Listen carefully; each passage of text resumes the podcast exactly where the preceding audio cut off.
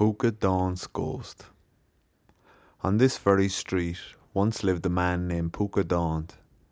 After his death, it is said that he haunted his house as well as the surrounding area and would not let anyone cut down any of the trees.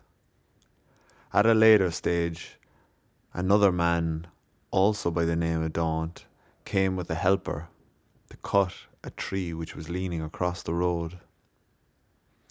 They picked out their gear and began to saw and hack and chop at the tree. Once they began, Pooka's ghost appeared high in the canopy. However, the men did not see it. They continued to saw and chop and hack at the tree until finally there was a great creak and smash as it hit upon the ground. With this, Pooka's ghost appeared right in front of the men.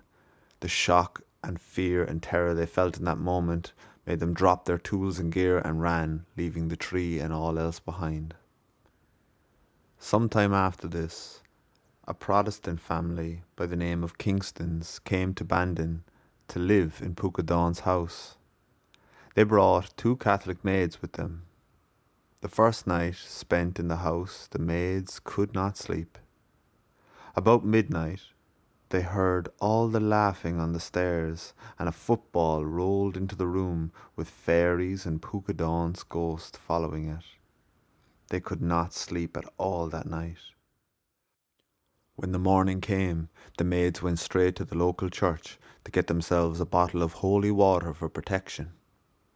When they returned, the mistress of the house, Mrs. Kingston, caught them took the bottle from them and threw it from the top of the stairs to the pavement below. However, the bottle did not break. Infuriated further by this superstition, Mrs. Kingston ran down the stairs and took the bottle to the nearest well. There she flung it deep into the darkness. However, at a later stage, a local workman and friend of the Catholic maids took a rope and went deep down into the well to retrieve the holy water.